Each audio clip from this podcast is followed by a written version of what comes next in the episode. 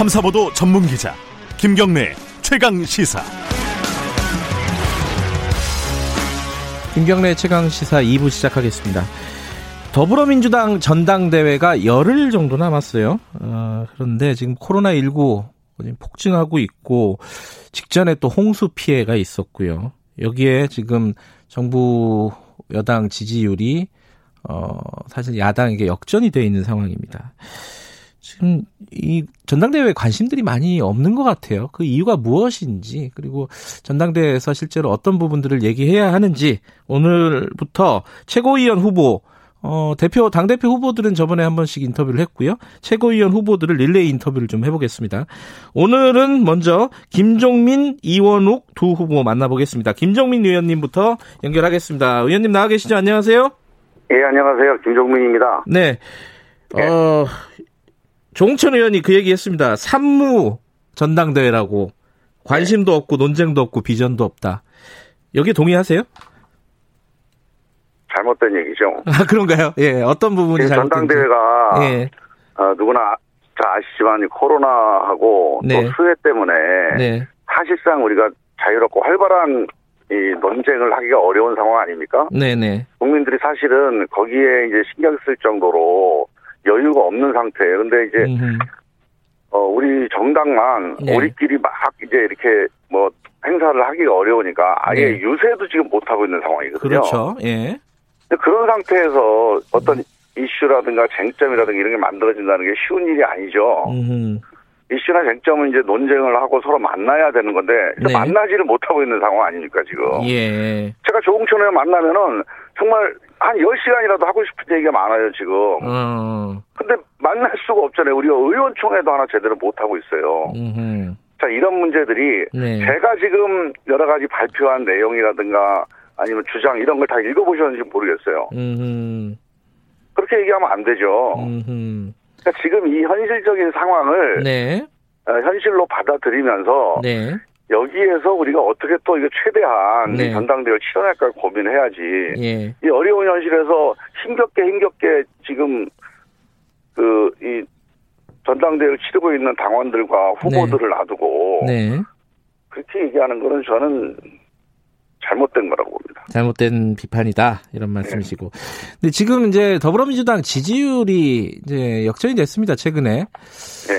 이 요인을 대부분 부동산 때문이다라고 이제 많이들 분석을 하는 것 같아요. 김종민 후보께서는 어떻게 분석을 하고 계십니까?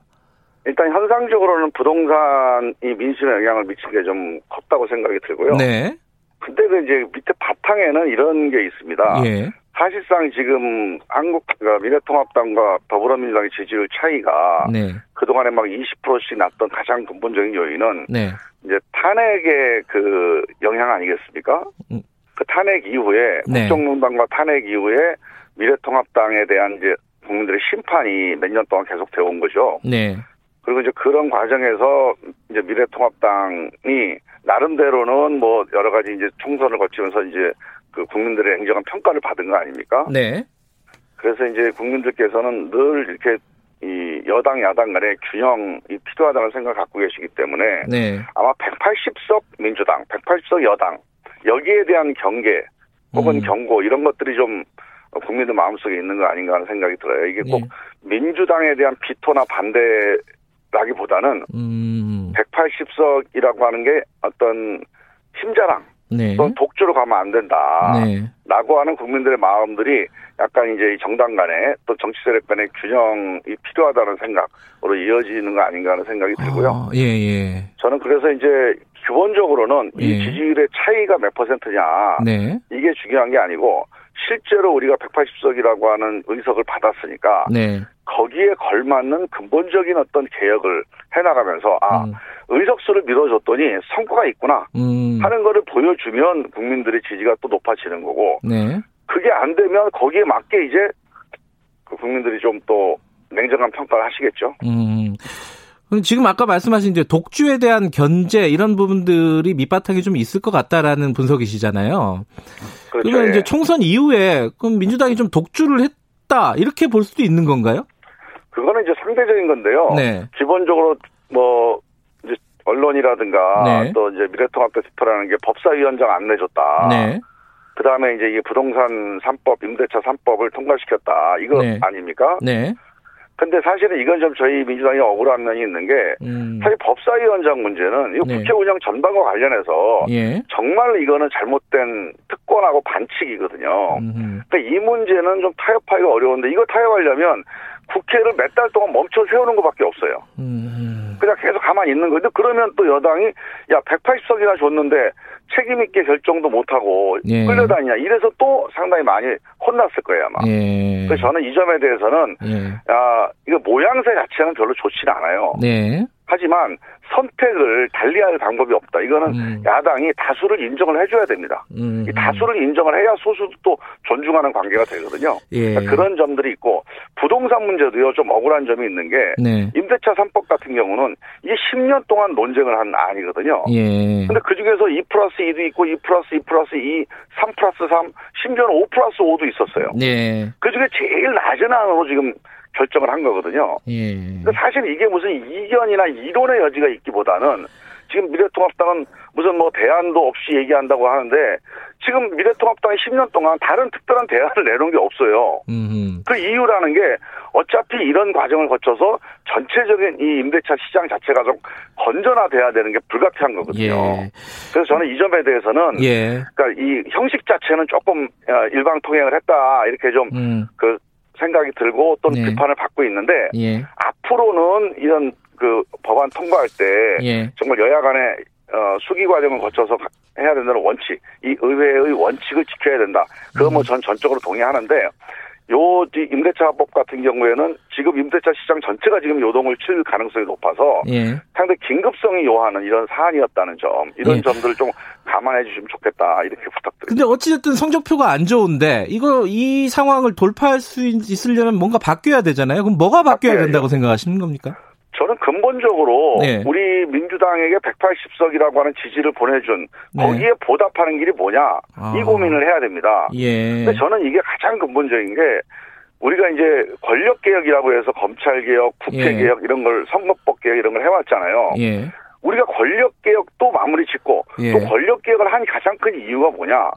왜 검찰이 자기 마음에 드는 놈은 봐주고 또 마음에 안 드는 놈은 막 가혹하게 하고 이 불공정하게 하는 거. 네. 이 권력에 대한 불신이 결국은 국민들 전체가 예. 자기가 손해 안 보겠다. 음. 그럼 나도 나한테 손해 보는 결정에 대해서 불복하겠다. 네. 이런 마음들로 이어지는 거거든요. 예. 근데 이 권력 개혁을 하는 가장 큰 이유는 전체적으로 대한민국 민생을 바꾸기 위해서 국민들의 합의를 모아나가기 위한 필요 조건이에요. 네. 그래서 저는 권력 개혁을 통해서 일자리 문제, 부동산 문제, 교육 문제 이런 아주 근본적인 민생의 기본 문제에 대한 음. 근본 개혁. 야 정말로 180석 몰아줬더니 국회가 결정을 하는구나. 네. 그동안에 오랫동안 대한민국에서 정말 숙제라고 생각했던 것들이 예. 이렇게 해결이 되는구나 예. 하는 비전들을 좀 보여줘야 된다. 예. 아마 이번에 지도부가 새로 구성이 된다면 거기에 걸맞는 새로운 민주당의 모습, 비전 이런 음. 것들을 다시 한번 음. 정리해서 보여주는 그런 노력이 좀 필요할 거다 생각합니다. 알겠습니다. 뭐 이게 뭐, 뭐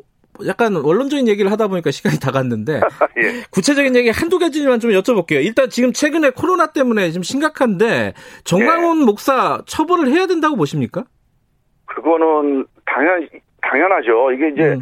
그 법을 위반했다는 측면도 있지만 네. 우리가 안보를 왜 중요하게 생각합니까? 안보. 네. 국민들의 생명, 국민들의 생명에 위해를 미치는 것들을 우리가 안보라고 얘기를 해요. 네.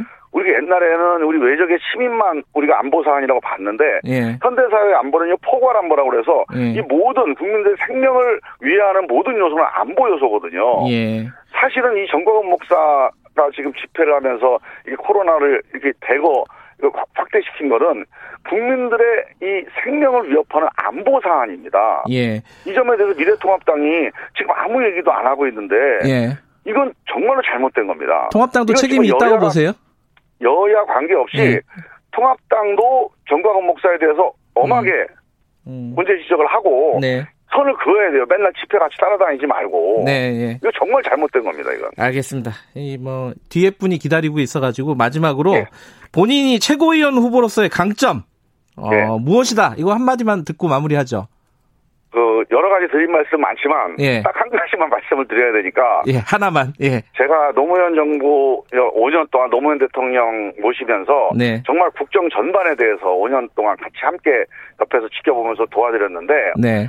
제가 국회의원 돼서 보니까 그게 다 살아나는 걸 느꼈어요. 음흠. 그래서 아 이게 좀 그때 국정 경험을 가지고 이제 그때 잘못했던 건 더 잘하고 예. 또 그때 아쉬웠던 건 좀 이어가고 하는 그런 마음 속에 네. 그런 다짐 같은 것들이 있는데 제가 최고위원이 되면 아마 그 5년 동안의 국정 경험이 다시 이제 10년 이후에 한 단계 업그레이드해서 살아나는 음. 그런 지도부를 만들어 음. 볼수 있겠다. 그런 생각이 있습니다. 알겠습니다. 오늘 말씀 감사합니다. 예, 감사합니다. 더불어민주당 최고위원 후보 김종민 의원이었고요.